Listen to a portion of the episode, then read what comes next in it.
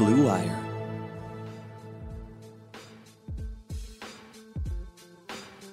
Hello, everyone, and welcome to episode seven of That's What B Said, a Cleveland sports podcast. I am your host, Bree Rust at Breezy Clee, and as always, I am joined by my lovely co host, Brittany Mollis and Meredith Kane at Bird's Eye View and at MK on Sports. Ladies, we are back in the win column this week. Got a lot Are to sure? cover. Are you sure about that? I guess it depends on what we're talking about, right? Technically a though? win. Technically, yes. Exactly. This is going to be a positive episode, Meredith. Come on.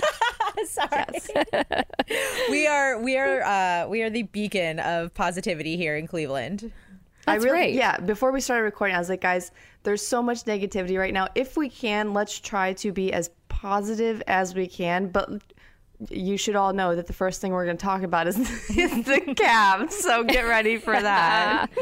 Yeah, that's a great segue because it's going to be a long winter, you guys. There's only three games left of the Browns, and we know how that season is going. So we're going to have a lot of Cavs to talk about, and we're going to start there tonight. Switch it up on all of you guys a little bit. Because as the Browns were facing their own drama last week, at the tail end of last week, the Cavs jumped in and said, wait a minute, you're not going to be the only team in town that's dysfunctional. We're going to step in and add to that. So we know the Cavs are losing. There was an article published on Friday by The Athletic featuring some unnamed players and sources complaining about Coach Beilein. Uh, him losing the team, claiming that the team is being run like college. Vets don't like that. Players don't like that. And then this kind of just went on into the next day where Tristan Thompson spoke out about this. Kevin Love spoke out about it. There were players actually defending Coach Beilein and essentially going after these anonymous players. Brittany, Mm-hmm. this is your this is kind of your team. These are your babies. How I- does this make you feel? My little bee. little babies. okay. How does it make me feel? It makes me feel terrible.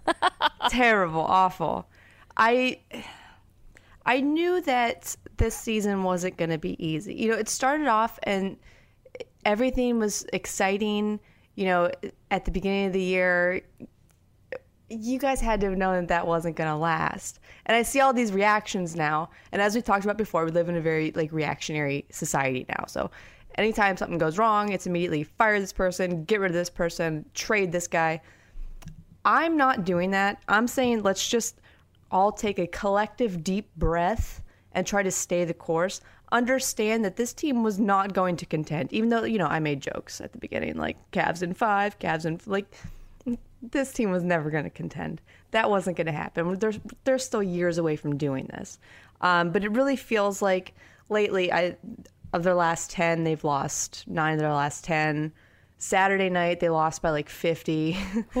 so, yeah, there's a lot of very painful stretches going on right now. There's a lot of bad, nasty storylines, and it doesn't, it feels really terrible right now. But, guys, as the Cavs' number one cheerleader, who who barely watches them, by the way. I and hold on, but the reason I don't is because I have been okay. I was telling you guys at the beginning, and I'll let the listeners in on this too. Meredith, I was telling you about my list before the before we started. Yes, the list. The reason why I never get too upset about anything in life is because I have this list of, and I encourage everyone to try this, please. You just make a short little list of all the things that really matter to you, like that affect your day to day life, um, things that you will allow yourself to get upset about. So my list is, and it's this small. It's just my family and friends, number one. Number two, Dunkin' Donuts. And number three, uh, the, the Browns and Cavs to a lesser degree. I'm not ever going to get too upset about either of those two either. wait a minute. Wait a minute. I have to rewind a minute. So Dunkin' Donuts is number two on the list. I need I need an explanation for this. Is this like they don't release peppermint I like really, in time? What what is going on, Brittany? I dug deep and really, I took a look at my life, and this might. I took a look at my life as a whole one. And Dunkin' was number two. Like there are things that affect your day to day, and like the oh, and I don't even like include like jobs or employment stuff because I've been unemployed so many times in my life that that doesn't even bother me anymore. I'm like, okay, like I'll figure it out, no worries. But like you know, Dunkin' Donuts. They're there for me every day, man. They're they're like the constant thing in my life. I sound like a pathetic person, but it's true. So anyway, where was I even going? What was the point of this? You were talking about your Things list that wouldn't make you mad. and the things that you care about. Yeah, but like I, I feel like I was gonna tie this into like the Cavs in some way. I think the way you're going, and I've tweeted, I've tweeted about this before. I guess like a life mantra, and I got this from a friend of mine, uh, is to not let sports ruin your day, because Yes. it's very, very easy to watch a game and be angry about a game, or to read an article and be angry about the article, and then Yes. that anger just manifests, and it can manifest into your everyday life where Sure. it just it, it affects everything Yeah, and- unnecessarily, and yeah. it's like it's entertainment, it's fun, and when it all boils down to it, it is just a game. Yes. Also, that that reminds me what my original point was. So Yes. my the reason I brought up this list is because, you know, the Browns have been so frustrating this year, right? Like from top to bottom, it's just been a frustrating year. We can all agree on that. So if they're and their season's almost done, so I will have time to be frustrated with the Cavs. The reason I don't watch them that much right now is because I don't have enough There's 60 games left. It's gonna be such a long winter, guys. How are we gonna do this podcast? Oh, we're gonna do it. Listen, because We're gonna be we're gonna do it. I have been I've been doing Cleveland sports radio for the past three years. We can do it. Yeah, I mean, they're having a pretty bad stretch right now, but in a couple of months, we're going to be up against a trade deadline. Mm-hmm. There's been a lot of talk about who are we going to hang on to, if anyone. So we've got some veterans on the team that have been in question of should they be traded. And Kevin Love, our beloved Kevin Love, who actually wants to be in Cleveland, which we'll get into some other players that maybe don't want to be in Cleveland. He wants to be here, and he's a possibility to be traded away. Uh, you have Tristan Thompson, another veteran on the team that was also part of that championship team. That should we trade him? Like, should we just start over? And I know that there's been a lot of fans and criticism on Collin Sexton and Darius Garland, but guys, they're rookies. And I think it's really, really challenging and tough to have like this in between team where you have a portion of veterans on the team, mm-hmm. like the two that I mentioned, as well as you've got Matthew Dellavedova still on the team, and then you have these rookies. So I think we have to pick a lane right now, and I think the lane clearly has to be we are rebuilding, and it makes no sense to have these veterans on the team. And I know that a couple of episodes ago, I didn't want to trade these guys, but the more that I see what's going on, it just doesn't make sense. No, that's true. And like you know, with Kevin Love, he apparently is requesting to be traded if he had a preference to uh, Portland, which makes sense because you know he has like family ties there. I think he's Yep. from there originally. Uh, that would make sense. You know, go be a contender. I honestly, and here's my thing about Kevin Love. I would. I wouldn't have any hard feelings at all if, you know, he said, I want out, I don't want to be a part of this. Because I can see the bigger picture of what the Cavs are trying to do and if you're not buying into that, if you're not buying into everything that that Coach Beilein's trying to do, you don't belong on this team because this is a process. It's not you know, it's nothing good is going to happen overnight. So, you know, a veteran I I'm pretty sure Jordan Clarkson was probably one of the the people talking um saying oh making fun of Beilein for calling things like polar bears and stuff like He seems like this- maybe the type. Yes, absolutely. So all this childish stuff, if you don't like it, if you don't buy into it, you know, I go. That's it. And there's no hard feelings. There's nothing about I like I totally understand why a veteran like Kevin Love or even Tristan Thompson who hasn't, you know, alluded to the fact that he wants out, uh, he might and I wouldn't blame him either. You know, these guys they for a long period of time they played championship ball and you know they're playoff contenders they're ready to go and they're older they don't have you know all of these years ahead of them like you know sexton and garland and porter and stuff so if you want out I'm cool with it. I'm on board with what the Cavs are doing. I will continue to be on board. I don't want, you know, everyone's throwing these young guys under the bus and saying how terrible they are and, you know, we got to get rid of this guy and this guy. I'm not on board with any of that. Just if the veterans want out, cool, go. Might I also add that Tristan Tom- Thompson is having one of his most productive seasons. Yeah. I mean, since 2000 and what 16 when Absolutely. we went on the championship run.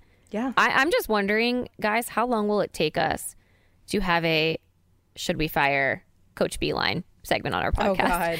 You know, it's just I'm not going to get into that. It's just funny though because it's his first year as a head coach in the NBA and you have a team that is c- clearly struggling right now, but I don't see the same frustration with Coach Beilein that I do with our Browns and Freddie Kitchen. It's just funny the expectations just being so different. And I think obviously it's the roster construction there, but it's it's so funny to me that we have one team that is after every game win or loss, it's the reaction of like we have to fire everyone and start over. And then the other team, it's not even about the coaching staff at all. It's mm-hmm. truly like we've already decided that that team is going to be tanking. So regardless of what happens, we're not going to even have that discussion. Well, I think I think one of the reasons why it's like that is because the Browns have been essentially in a rebuild since 1999. you know, and I think mm-hmm. that's where it comes from. And and most of the time, NFL teams can take two to three years to do a rebuild, and whereas the Browns just don't feel like they ever have really gotten it right. And then I think with the Cavs, like we knew that we were going to be in a rebuild for the Cavs after LeBron left, but Yeah. the Cavaliers, like the the the team won an NBA championship. And then on top of that, we're contenders for winning an NBA championship. They made it to the finals, what, three years in a row after that? Like, that's amazing. And that is not an easy thing to do. So I think the fact that the team got the championship uh, and then went on to continue to vie for championships year after year after year, I think that's why there's a lot more leeway um, with the Cavs than there is with the Browns because the Browns have never been contenders. And then this year, when they th- when everyone thought they were going to be, Expectations. we we saw what was going to happen. Although I will say this about Kevin Love and Tristan Thompson and the idea of of trading them, I don't think Kevin Love wants to be traded because he wants out of Cleveland. I don't mm-hmm. think that's the thing. And I and I get very angry because that's the narrative that people tend to paint and I'm not necessarily saying people in this town. I'm saying, you know, the national level that seems to be the perception of oh, they just want to leave Cleveland. And it's like, no, I don't I truly don't think that they want to leave Cleveland. I think they do genuinely love it here and I think they love the Cavs and they love the fans. But to the point that Brittany was making, you know, they're, you know, 29, 30, you know, getting up there in years. It's not like they've got six or seven years to go through uh, a rebuild. So it's not them wanting to leave the Cavs because they don't like Cleveland. It's just they want to give themselves one more chance or two more chances Yeah, before they that. retire. Yeah. to to to either contend for a championship or or to win a championship. So I'm so so sick of the oh they hate Cleveland narrative. They don't. They don't hate Cleveland. No, Like, and I don't think like with Kevin Love especially, um, you, Cleveland fans. I don't. I don't know anyone that thinks that Kevin Love doesn't like Cleveland. He doesn't like playing with us. He's always been, you know, super nice. He just he seems like such a nice guy, good right? fit. He seems to he really embraced us and and everything. You know, the Cleveland culture. And uh, we'll always love him for that. I can't see him being like a Kyrie once he leaves and then, you know, just bashing us and hiding from us. And Kevin Love's not that kind of person. So, like, if he wants to go, I fully respect that. I think that, you know, the Cavs should make that happen if they can, if it's a possibility.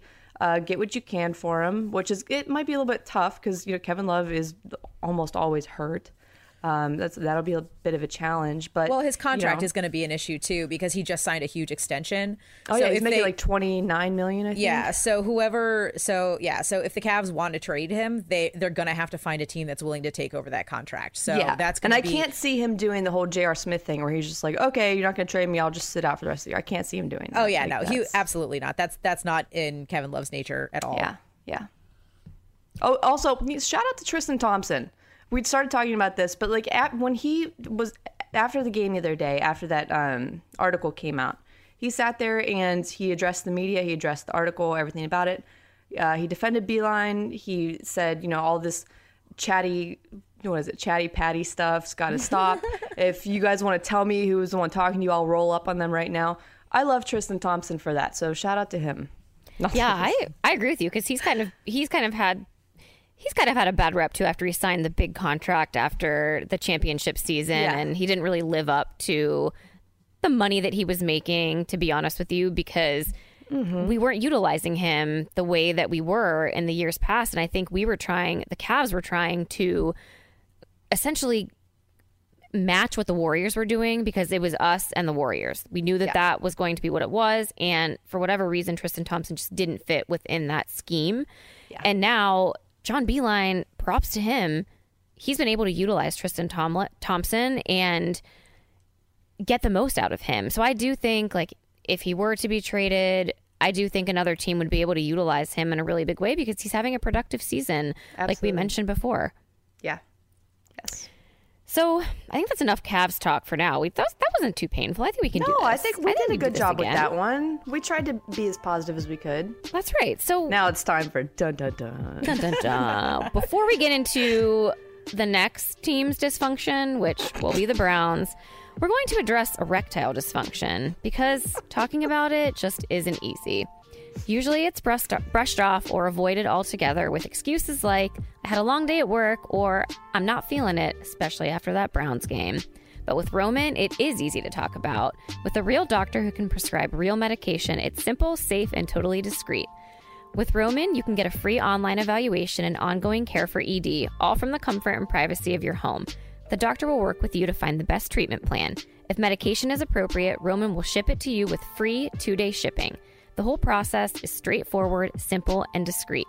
Getting started is simple. Just go to getroman.com slash bluewire and complete an online visit.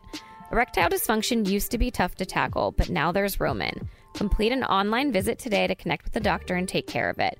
Just go, go to getroman.com slash bluewire to get a free online visit and free two-day shipping. That's getroman.com slash bluewire for a free visit to get started. getroman.com slash bluewire. I'd really like to know what uh, Roman's sales look like in the Cleveland area after a Browns game. Well, listen, I don't know. Do they have Baker Mayfield as one of their doctors? Because he apparently is commenting on medical advice. Just saying. that Dr. might help. Mayfield. Dr. Baker. All right, guys. So moving into the Browns' dysfunction, we had another week of drama that led into a victory, and somehow that victory didn't actually feel like a victory at all. So I want to talk a little bit about this because it's so confusing being a Browns fan this season. It's been a roller coaster, and even our wins feel like losses. And I would just like to remind everyone that I got a time hop, and two years ago, two years ago, guys, a mere two years ago, on this date, December 10th, 2017, we blew a 14 point lead to the Green Bay Packers out of halftime, went into overtime, where DeShone Kizer, Brittany Sky, My BB. threw an interception one minute into overtime, where we then lost the game, and that eventually led us to an 0 16 season. So, guys, we've come a long way. That was my first ever Browns game, by the way. No, it was. It absolutely was. That was my first Browns game. Sorry, I had, to, I had to keep my mic muted through that entire thing because I knew it was coming. I kept laughing, was- and I, wasn't know. even gonna mute it. I was like, I no, know. no, no. I was just gonna let go. I was laughing. I was laughing just as hard, maybe harder, because 2017 was my first year here in Cleveland. My introductory season with the Cleveland Browns was 0 and 16, and I remember that game so well because Yes. I was. I, I mean, I was also at the game, and I legitimately thought I was like, "This is it." I was like, "This is going to be." You know, this is going to be that December 31st game or whatever it was the prior year. I was like, Hue Jackson, he's going to be 2 and 30. It was Christmas Eve, Meredith. That was, I remember sitting, we're going to take a trip back to memory lane. I was sitting in the church parking lot on Christmas Eve, me and my entire family. We would not go into mass because we wanted to hear the end of the Browns game call, and that was when they kicked the field goal to win it. And we were so excited, and we went to church ten minutes late, and it was like the immaculate Christmas miracle. the, the the immaculate win. I was um I was still living in Nashville that year, and so since I was living in a in a town, well, we did have a football team, but I wasn't uh, covering an NFL team directly. I wasn't covering. Well, I was, but uh, I was more involved with hockey. So I actually had the opportunity to go home for Christmas that year and i just like remember uh, i was watching the game with my dad who is a browns fan because he's from cleveland and he just was like flipping his shit was so excited for that game so it was uh I, I, was home back in dc watching the browns with my dad for that uh that one win back in 2016 Against Um, the also, one thing about that Green Bay game that gets lost in the shuffle Yes. of all the the crap. Uh, DeShone Kizer threw for like 250 yards that game. it by was his the best way, game it was his P.S. best game It was. I will remember that vividly. I Someone- did a lot of defending that day. did you Someone- do uh, how many victory laps did you do in like the first half of that game brittany Oh gosh, I was like floating to my seat. I was sitting in the dog pound, and I was like, "This is it. This is he, he just needed me to be here, guys. This their is it. franchise quarterback right there. I will will him to win this game. Good luck, I couldn't. Some, someone, someone kindly reminded me that it was Damarious Randall that picked off him in overtime. It was. It was. So I, Oh my everything comes full circle. So guys, I say all that because here we are after a win, feeling pretty crappy about ourselves. Mm-hmm. So you're welcome for reminding you of that really bad time that we lived through. it could be 2017 That's right. Exactly. And p- I saw people getting mad at that the other day. Like they said, why does everything have to be compared to 2017? Well, because that was the lowest of low, maybe ever for any history of, of an NFL team. That was it. Well, it's rock bottom, and the the Washington Redskins, the Miami Dolphins, and the Cincinnati Bengals this year have shown how difficult it is to go 0 16. Yeah.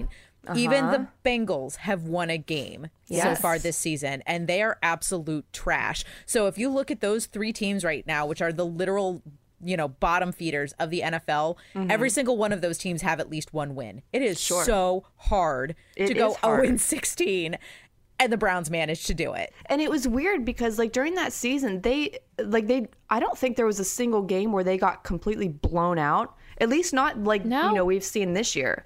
Uh, we've seen that against the Giant or um, the not 49ers. But like I don't think every game almost was pretty close. So like when That's you add that most. into it, yeah, when you add that into it, you're like, okay, like they're barely losing all of these, all literally every single game, and it was just like it was frustrating.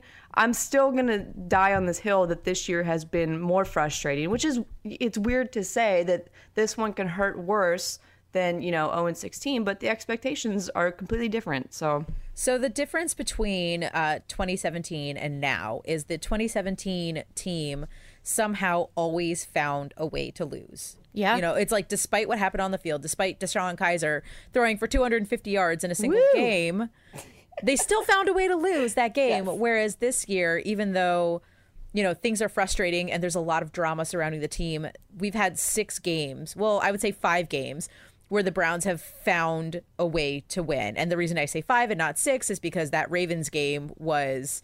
Uh, it was it was like a little like silver dominating. lining. Yeah, it was Yeah. it was what we had expected from this team. So to look at those other five wins and to, and the frustration that has followed them, yeah, it's the team that finds a way to win versus the team that found a way to lose. Right. Yeah, And, and it, I- it's weird that we have like such a. I don't want to call us spoiled now, but like just looking at where we were two years ago and now looking at how we react to wins now, it's kind of like jarring. Um, you know, like I don't know. I feel like we should just be happy, but the the one win that we all collectively, and there's just been one that I can think of, uh, that we've just been happy, we've just felt good about after it happened was the Ravens game. Every other win we like picked apart. And it's like, when did we become these kind of fans that weren't just happy with a win anymore? Why can't we get back to that? Well, I think it's all of the other stories that surround the team. Like the Thursday night game against Pittsburgh, you know, yes, we like it, it was a win and it was really exciting, but then you had in the last eight seconds the Myles Garrett, Mason Rudolph situation. Yeah. So like that was one of those thing times where it was just it was very hard to be happy about a win. This past season, it was really hard to be, or excuse me, this past weekend, woo, my brain. This past mm. weekend, it was hard to be happy about the win because of all of the stories about OBJ that came out before. And then afterwards, when Baker threw the training staff under the bus, it's just these these things that happen surrounding the game. It it makes the win lost in the shuffle, and it gets it's just a very frustrating thing. And I think that's why the fan and I I, I don't want to say like the Browns fans are quote like those fans, but that's I think why things are getting picked apart is because of everything else surrounding the team because it can't be just about football at this point. Yeah. There's always something else happening. And also, like, you know, that news kind of, well, not really news. I don't know what it was, like a report or whatever. Um, it broke like 20 minutes before the game Ugh, started on Sunday so frustrating. about OBJ. Yeah, like they really had to do that right before the game. So I was I was watching that game and I'm like, you know, watching him like warm up and stuff. I'm like, I, I wonder if he even knows that this this is what we're talking about right now. Well, I was at the game, so I I actually had a pretty good handle as to how the atmosphere was in the stadium because I think there were reports out that like even in the stadium it was like deflating and everybody was it felt like a loss. And what I will say is yes, the the, the news about OBJ broke like 10 minutes before kickoff. Mm-hmm.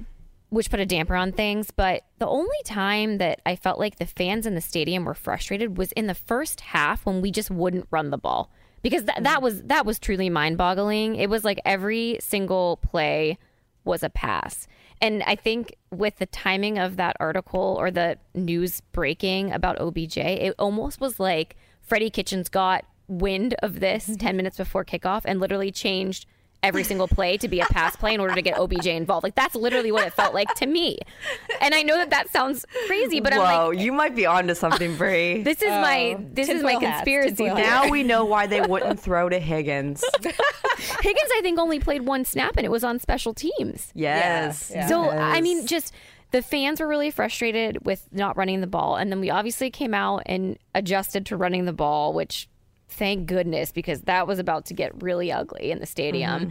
and it felt like a win. Like it truly did feel like a win in the stadium, and I don't think everyone was happy with maybe how we won the game because Baker didn't look that great in the game, but it felt like everybody was fine in the stadium. And then after it was just like I logged onto Twitter and it it was again It was a fire. It was a fire, and it then the press conference. down. Yeah. So someone asked Freddie, I forget who, but someone asked Freddie after the game about not running the ball in the first half, and his answer was very simply, "I thought there were, the, I thought we had plays in the air, or I thought we had plays in the pass game." I forget the exact quote, but it was very short, and it was just like, "I thought we had plays in the passing game," and that's all he said, and and he didn't elaborate, and he he didn't you know expand upon it and it's like what like what plays were there you know with So- a quarterback that has an injured hand. yeah and, and and your top receiver which is apparently nursing a, a Groin. allegedly yeah a sports hernia so What is what's the difference between a sports hernia and a regular hernia? Does anyone know? i think it just i think it's just like the cause of it so and here's like so here's Let's, ask talk- Dr. Baker. yes We're gonna have a new segment. Ask Dr. Baker. If you have any ailments, we're gonna ask Dr. Baker. so yeah like that was uh, I, we don't have this on the rundown but i will say those comments um, that baker made about the training staff um, i will say this to you baker uh, because i know you listen to our podca- podcast very very closely Hello. every week um, it is not a great thing to throw any kind of coworker under the bus. It doesn't matter whether it's uh, someone that you play with, uh, someone that you play under, or someone who works in your building. Not a good idea. Especially not a good idea when that person is uh, responsible for your health and well being. Sure. So that's where I'm going to leave that. Yeah, I'm a Baker Not great. apologist, but I heard that live and was like, "Oh, it's that. It's like the gif. What is you doing?"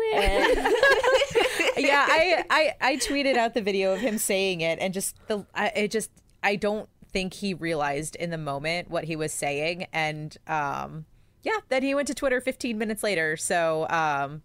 And then the very next day, uh, yes, uh, Monday in Freddie's press conference, he said that he addressed it uh, with Baker. Um, you know, it leads me to believe that it was addressed to Baker pretty quickly, which is also why he took to Twitter pretty quickly. So Maybe, maybe Baker did that to take some of the pressure off OBJ and all the questions, all the OBJ questions. You know what? Maybe that could very Yeah. well be, you know, him. Another just looking at- conspiracy theory. you know, just There you go. Looking out for his teammate. He's like, you know what? There's a lot of stories surrounding uh my my guy Yeah. right now, so I'm gonna say something outlandish. So now, Yeah, the- I'm gonna now say something focus is on stupid to take the all the heat off of him. Watch, and you know what? If that's a good leadership, man, I applaud you for that. you really took one for the team. Um, and this is why this is the beacon of positivity because that might be the most positive spin I've heard on Right? that There you go. situation. I'm so on one tonight, guys. Well, There Brittany, you go. I do have to ask you though because you are an OBJ lover. You've been very open about that. I think in, when he was signed, and you know, with him, the speculation of him not wanting to be here. I wanted to talk to you a little bit about that because I think you were taking some heat on Twitter because you tweeted immediately after the report came out. If you don't want to be here, don't be here. Mm-hmm. You still Yeah. feel that way? hundred percent. And I feel it doesn't matter what team, you know, if it's the Cavs or the Browns. Um, I've I'm very consistent about this in that I love Cleveland first more than anything, except for maybe Collin Sexton. I'd probably be pretty pissed if the Cavs got rid of him. Let's be clear about that one. But uh, when it comes to like OBJ or Kevin Love, whoever, I don't. If you don't want to be here, like I- that's fine. Like, and with OBJ, I personally feel like e- the reports were probably true. Um, but again, like who amongst us hasn't complained about our employer before and said, "Hey, take me out of this place"? like I, I've probably said that like a billion times to coworkers in my life. So you know, I get it. Um, I do believe that he probably said it. I don't know. I can't say for certain, obviously, if he means it, if he really wants out. But um, wide receivers historically are, for lack of a better word, like prima donnas, right? They're Absolutely, the ones yes. they they're out of every position player. You know, they you've seen them way back with like Terrell Owens and Chad Johnson, and they're these outlandish like characters. Okay, um, and you know, with OBJ, he is a number one receiver talent. He just is. He's not being utilized as one. He hasn't been all year. Um, and I get it. If he wants out, if he wants to go somewhere like, you know, New England and and spread his wings and be number 1, by all means, like I'm all for that. I feel like OBJ was never part of our plan. Um, you know, they had an opportunity to get him, so they went and got him, Yeah. which totally you have to do that if it's possible. But they've struggled all year to to fit him into their offense. And to OBJ's credit, even though wide receivers have a history of being this, you know, with the attitudes and, and all that, he has been very, um, you know, team oriented, team first. He has been, you know, he's he's done everything that they've asked him to do, um, without complaining. Until recently, you hear these stories that come up, and and he says these things, and I get it. So you know, much like I feel about Kevin Love, same I feel about OBJ. I respect you. I wish you well. I'll always love you. But like, if you want out, Cleveland always comes first to me. The team always comes first to me, with exception of Collin Sexton. well, I will say, I will say this about OBJ. I think the only reason, think like eh, you know, these reports are coming out about him saying these things. So if he is saying, you know, come get me, get me out of here, I think the only reason is because the Browns aren't living up to expectations, Yeah. and the Browns aren't winning the way they should be. Yeah. I I think that if OBJ went to LA or or any other team that it was reported that he wanted to go to and the same thing was happening, he'd be saying the same things. Like I don't it's, it's not a Cleveland thing. No. It's a fact that he's not he's not being used. Uh, he's not he's he's not contributing the way that he wants to contribute. Um, you know, he's his production is down. He's struggling with injury. He's just everything is frustrating him. And so I think a lot of this is coming from a place of frustration. And then again, you know, there's only been one out of the five wins or one out of the six wins that have actually felt really good. And so I think that's really what it comes down to with him. So, uh, uh, you know, it goes back to the point that I made earlier in the podcast where it's not him hating Cleveland and it's not him hating the Browns. It's just be, him being frustrated with the situation. And that's you know, to me, I mean, and that's just sort of my my opinion from what I've heard and from what I've seen is just him it, it- he just wants to win and if Cleveland isn't winning then that's not where he wants to be. So it's not anything to do with the city or or anything about Cleveland. It's just you know, OBJ wanting to be OBJ. Yeah. Yeah, I- I, I, I agree. Like, I don't think it's nothing personal against the city. Um, he loves playing with Jarvis. I know that. Uh, so, like, if he wants out, it's just for professional reasons, and I'm totally on board with that. That's why, you know, I'm allowed to change my mind, guys. If you know, I can still love someone from afar. I do it all the time. Hello, Lamar Jackson. I love people from afar constantly. So, you know, I'm I'm allowed to say these things. I'm allowed to say, hey, you know, you can go. Like, that's fine. I'm never gonna hate the guy, but you know, I love Cleveland first and foremost. Brianna, do you have anybody that you love from afar? Because I definitely do, and I'm curious if you do. Oh, yeah. I actually became very enamored with Kawhi Leonard last year. Oh, Kawhi, that's I- such a good pick. I I just like he just he's like my version of Nick Chubb in the NFL and I always draw that comparison but he's really hardworking, he's humble, he's not someone that wants to be in the spotlight. I actually think that he, because he plays a professional sport that thrusts him into the spotlight, but he would be totally fine not being in it. And he just is a really really good player, but it's not about it's not about him. It's for the greater good. Now, I, I know you could probably challenge that based on his injury and sitting out and all of this stuff, but I was just rooting so hard for him last year in Toronto. Yes. No, I love that. 100%. That's a Meredith, good one. who's who's your pick? Uh, my my uh, f- uh, love from afar is definitely George Kittle. Uh, I have a weird obsession Oh my gosh. with George Kittle um, because he's just he's a bro and he's like my type of bro, and I love that. But also, I just feel like tight end is such a rare position in the NFL. Like it's so rare to find that like top talent tight end, and he is just killing it out in San Francisco. Like Kyle Shanahan knows exactly how to use him and and we definitely saw that in this week. Like it's just like he gets the ball and he's either going to run for 10, 20, 30, 40 yards or he's going to find the end zone or something. He's just he's so good and he's just so dynamic and uh yeah, yeah. So I I'm here for all of the uh, George Kittle content.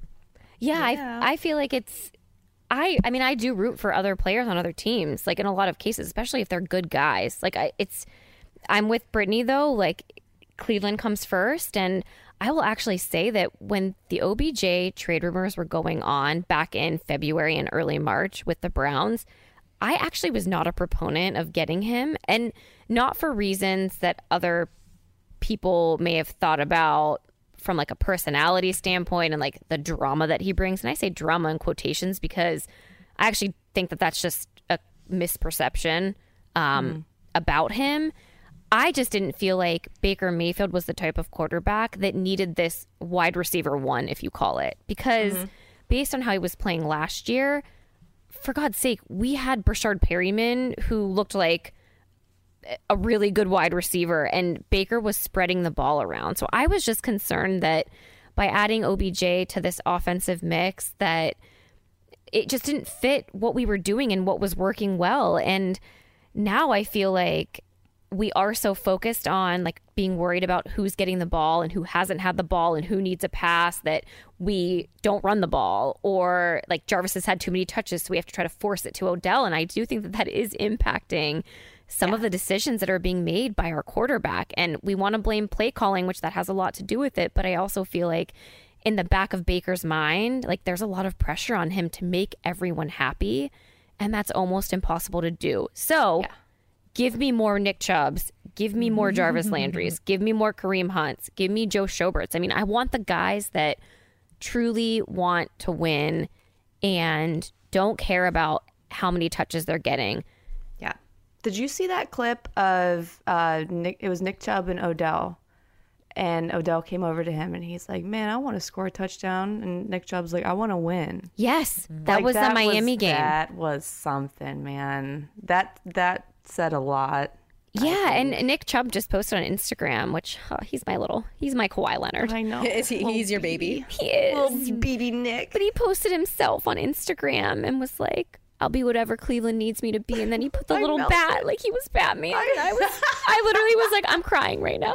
I love you, Nick. Hold on, I am like I'm pulling out my phone because I ha- I have to see this. It is so cute. I haven't Also, we need to talk about uh, Mack Wilson? and, Yeah. Mack and Oh, Joe. Mack and Joe, the bromance. The, Bash brothers. Oh my gosh, I'm obsessed with them. Me too. And I I love OBJ and Jarvis's relationship. I do. Yes. Like I was so enamored with OBJ once we got him and I really want it to work out and I hope I hope that it does work out because he's under contract. So, Sure. you know, no Yeah. decisions. I, I don't think any decision has to be made at this point in time. No, and you know, if I'm I'm torn because I do love him, um, but if they're not going to utilize him right, if he doesn't have the attitude that he's willing to go, you know, it's a tough situation. So if he wants to go, I say go. You know, find a way to to trade him out. We're good. Like, we'll, the Browns will bounce back. Uh, we still have more than enough talent on the team uh, to be in a better spot next year, if a few things change, obviously. But uh, yeah, I'm good with it. All right, guys, so we have to get to our recurring segment of the week. it's Fire Freddy time. However, I think this segment's going to take a little bit of a different turn because I'm pretty sure at this point we all think he should be fired. So instead, we're going to do an Ask Freddy segment. So hashtag at Freddy, tweet us your Freddie Kitchens questions because we do have an insider that has the opportunity to ask Freddy questions. So we want to know what would you ask him? And I had a really hard time, you guys, coming up with a question to ask Freddie because I have so many that it's really hard to narrow down just one. Yeah. But I came up with, and this is as basic as you can be what are you doing?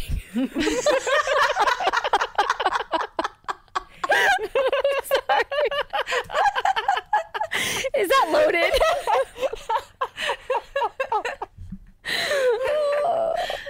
um, I feel like it's it might be more like um, oh no, baby, what is you doing? yes, it's. Oh, I think we have the title of our show. I was not expecting that, and I'm so glad you said it. I'm gonna have to mute myself. No, that's oh, a, that's an excellent question. That's just that'll be the episode title. Oh no, baby, what is you doing? What is you doing? oh, that felt good to laugh, you guys. We needed that.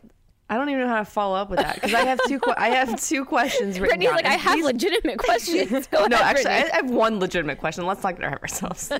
okay, so the first question I would ask, and I, do you remember that um, the exit interview in the office when Toby or when Michael was sitting there with Toby? Toby was going to Costa Rica. I let mean, me I'm not an advocate of. I don't really watch The Office all that. let, let me paint a picture for you. So Okay. they're sitting there, and M- Michael is like, you know, he's so excited because he finally gets to to slam Toby for everything, and he's like, number one question. Why are you the way that you are? That's also a great question. Follow up question. What gives you the right? but you know, after I got those out of the way, what I would ask him, and I would, he, these are questions that he has to answer, guys. Okay, so this is my question: Why do you hate Hollywood Higgins? That's it. Because I'm so frustrated. That has been my main frustration all year. Also, actually, no, I have another question too. So I'm at four now. it's okay. So here's so here's the funny thing. I'll pull the curtain back a little bit. Um, uh, since I do cover the Browns and I'm in those press conferences, um, the public relations person tries to time the press conference to a certain point, and so when you're getting towards the end, he'll say, "Hey, one more." Or 2 mm-hmm. more, or something to that effect. And then there's always like that one reporter that tries to sneak in like three or four more questions. Mm-hmm. And that's what Brittany's doing right now. Is you're being That would that me. person where where the public relations guy is going, all right, guys, one more, and Brittany's like, all right, I've got like seven more. Be like, wait a second. How dare you? exactly. is that one of your questions? How dare you? How dare you? Yeah, like all of my questions are quotes from The Office, actually. Actually, that would make the press conferences pretty interesting Oh if you could just get access and just quote things. But I would also ask it, like, you know, we've seen it a few times, whether it be with Higgins or with Njoku. Um, these guys are healthy, and we never really get answers as to why they never came back on the field when they were healthy. And he'd be very, you know, vague about it and be like, "Well, you'd have to ask him," or "Why don't you ask him what he's like?" Okay, we're, we're asking you, so why don't you answer the damn question? So that's that's so frustrating because Yes. I feel like when you ask Freddie that kind of question, because it has been asked of him before multiple times, and when he Right. does say you'll have to ask them, that that leads me to believe that Freddie doesn't really have any idea what's going on in his own locker room, and Yes. that is not a great feeling. So if we're in this fire Freddy segment that we've been having from week to week, that those answers that he gives to those questions where he says, "Oh, you'll have to, you know, oh, you'll have to talk to him to find out what the situation is. Yeah, it's like, is." dude, you're the coach of the team. Why would we ask that? Like, you're supposed to be running this show. So if someone has a question about this show, they're gonna ask you, sir.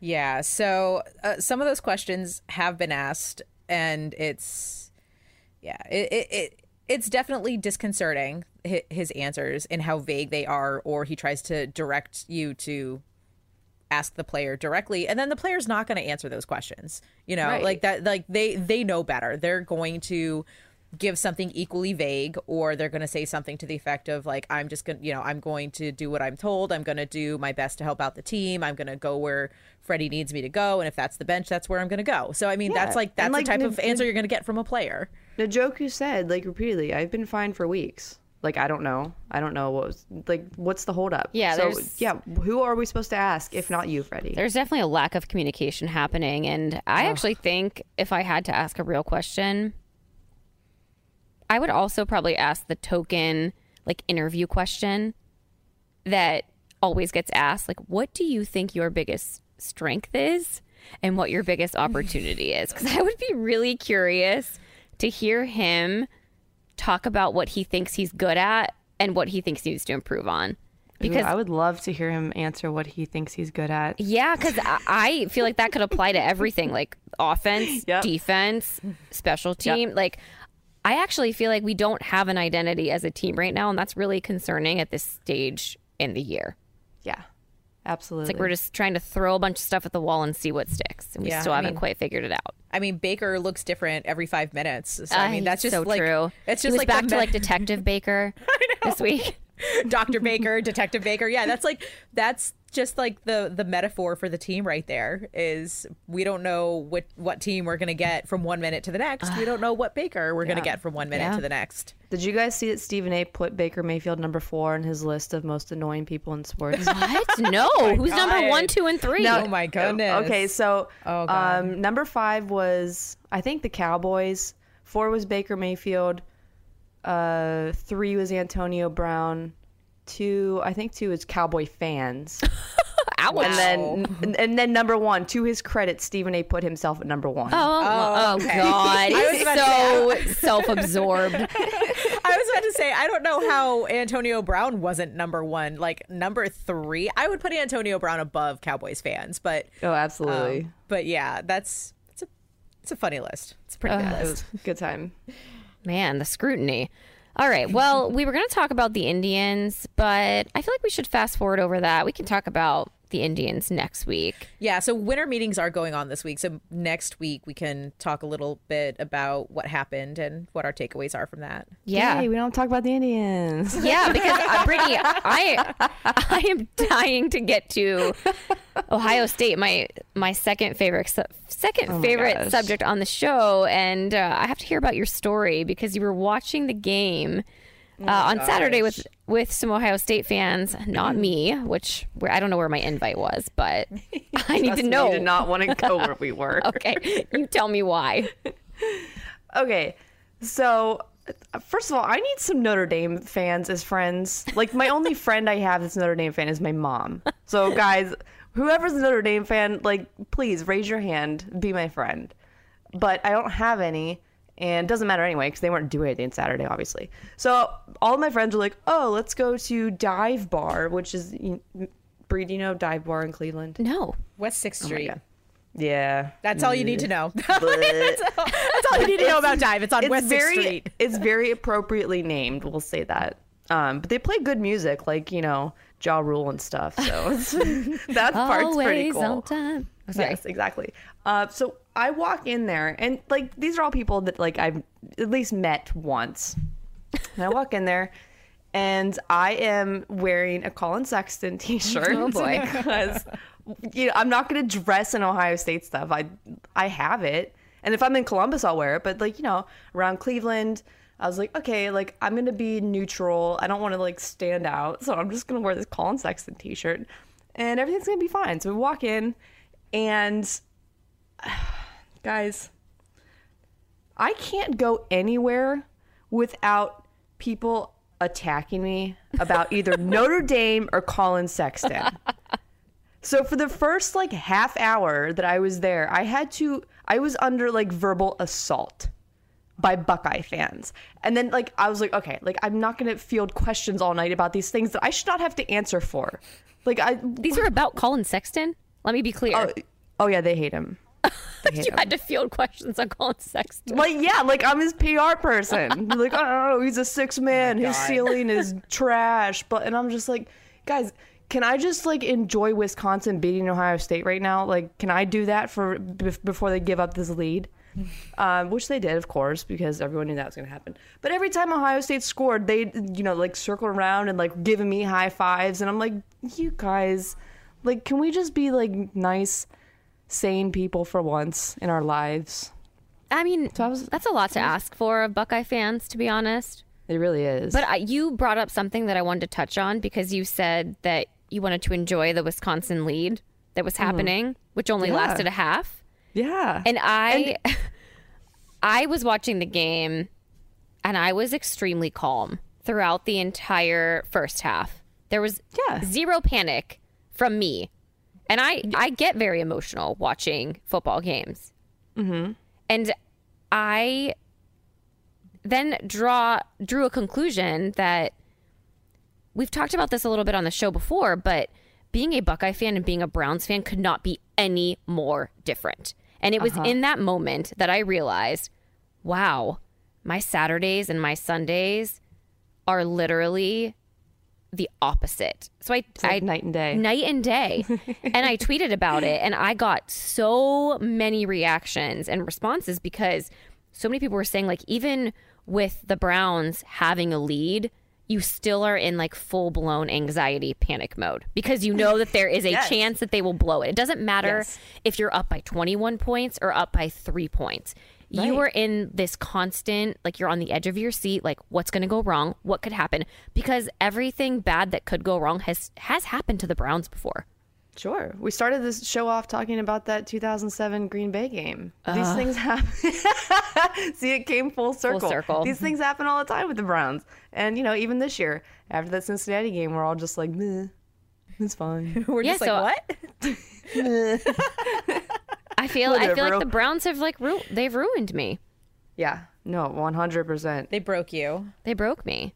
but yeah, like I, you know, I was being very quiet too. Like, you know, I was standing in the back um, while they all were, you know, upset that Ohio State was blowing it in the first half. But like, if you've watched Ohio State all year, you knew that they were going to turn it around. They're just, they're just a very good team.